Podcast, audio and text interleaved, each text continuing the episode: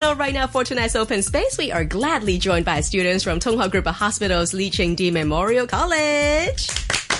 Yes. And here they are introducing themselves. Hi, my name is Emily Aoyang from Class 4A. I'm Kiki from Class 4C. Hi, I'm Hammond from Class 4D. Hi, I'm Ronald from Class 4A. All right, welcome Form 4 students joining us tonight in Open Space. And we'll be talking about a phenomenon that's been going around Hong Kong for a while, and it's called the Hong Kong Kids or so-called Kong Kids phenomenon. First of all, can somebody tell me what exactly is a Kong Kid?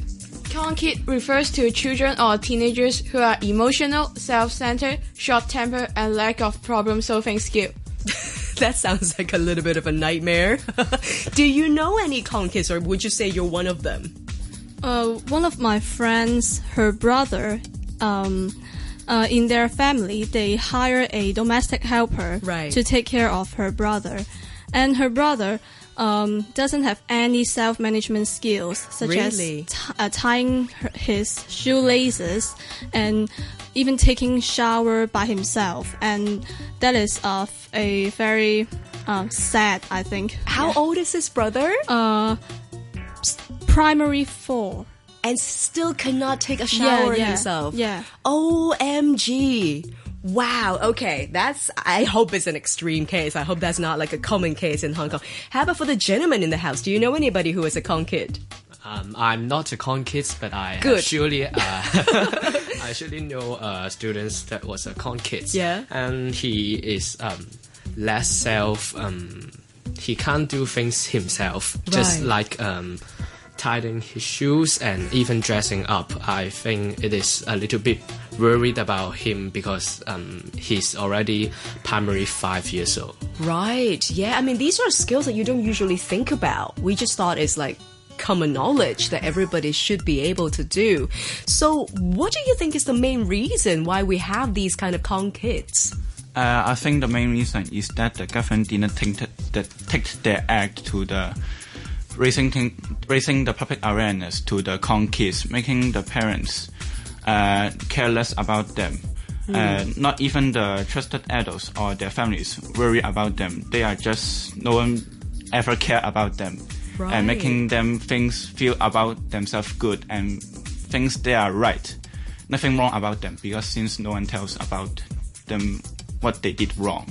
Right. So you think that the government needs to raise more awareness on how to educate or re-educate these Yeah, kids? yeah, yeah. Okay. But then of course, I don't think it's something that is done in one day. It must be some kind of a habit. It must be something related to their upbringing. Do you think it's the parents' fault? Um, not really, because um, the media always blame the parents to be the main reason of the Hong Kong kids phenomenon. Right. They even nickname them to be monster parents or the helicopter parents. Yes. Um, but in my opinion, I think they shouldn't blame the parents. As you all know, it is natural that uh, parents love and care about their children. To take a closer look at the London airport incident, in which cases many Hong Kong students were trapped in London Heathrow Airport as a result of a snowstorm in 2011. Yeah. Yeah, many parents demanded the airport for a better arrangement and accommodation for their kids. The media soon blamed the parents to be overprotective.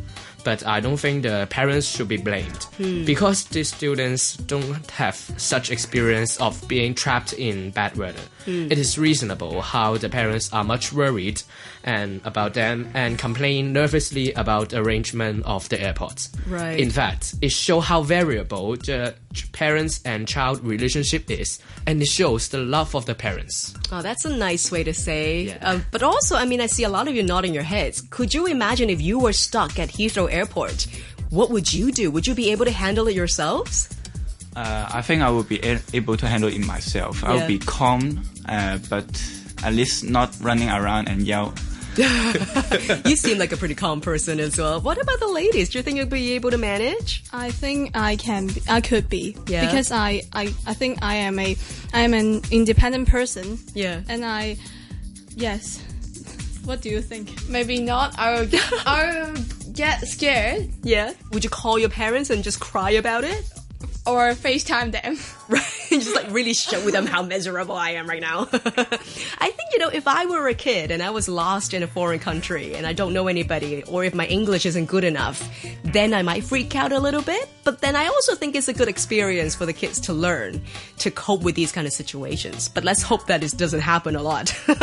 All right, so we talked about how serious this problem is, and it may not be the parents' fault. Then what are the other causes? In my opinion, I think what causes this phenomenon is the stressful and uh, fast-paced lifestyle of Hong Kong, which affects the attitude of parents and domestic helpers. As you all know, the living standard in Hong Kong is very high that most parents work full time to earn a living. Yeah. And um, working parents don't have enough time to uh, take care of their kids, so they usually hire a domestic helper Right. to take care of their children. But the domestic helpers are not responsible for teaching the kids the correct values and social behavior. So, and also they always uh, spoil the kids with Right. toys and food, or even allowing them to be impolite and disrespectful to others. Yeah. So um, this is, I think, this is how uh, the Hong Kong kids phenomenon has uh, has appeared. Right. To a certain degree, I kind of agree with it because when it comes to manners, when it comes to really educating them to have a better personality even or to develop a better characteristic it's way more than just one hour a day that they manage to spend with their parents would be able to do. Whereas most of these children are being brought up and taken care of by their domestic helpers. And you're right, because a lot of the times when they're so busy handling the house already and they're still taking care of the kids, they may not have the spare time to teach them manners. And so it may have something to do with it, but then I also think it's something that the parents can spot and make a difference. I mean, the weekends are a great time to bond and to spot problems and correct and improve, but um, it could be one of the reasons. All right, so we spotted the problem, we located possible causes. What can we do to make a difference? Can school in some ways help? Um, what brings about the change, in my opinion, is that the school offered plenty of opportunity for us to participate in different activities. To take myself as an example, I was selected to be a vice head prefect and vice chairperson of the student union. They were not just titles. I have learned a lot through organizing different activities, which my problem solving skill and communication skill have been have been polished. Right. So school, by bringing you some more responsibilities to bear, you may be able to learn some of that. Um, any other methods on how we can help kids to maybe be more independent? Uh, I think parents should take an act. Uh, parents should be given education on properly to raise their child to make the child more educated. Yeah. So it should be coming from the parents first Yes, and foremost. But I think the schools can add more social workers because uh, now our school just have two social workers Right. and it is a little bit not enough because uh, there are so many people in the schools and they have many different cases with different problems. So I think the government should uh, give more um, social workers to the school for helping the uh, Hong Kong kids phenomenon to become better. Right. So social workers pump up the amount of them, Yeah. have them all be in residence in Yeah. schools. Okay. Emily, any methods or solutions that you can offer?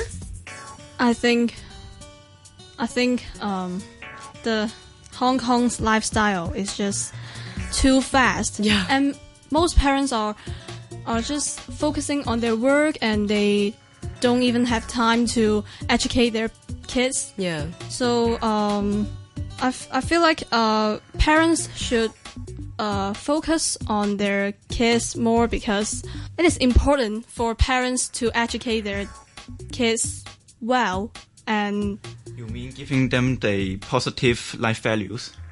Yes teaching them correct values and how to be respectful to others and Yeah. also teach them uh, how to be independent and how to take care of themselves Yeah. Or maybe like your friend's case. I mean, if your friend has a brother who has issues, then maybe as an elder sister or an elder brother, a sibling can also contribute to helping the kids. If you spot somebody who maybe younger in the family, then you can also help to change them or help them learn how to be more independent, right? Yes. I think somehow having a siblings would help.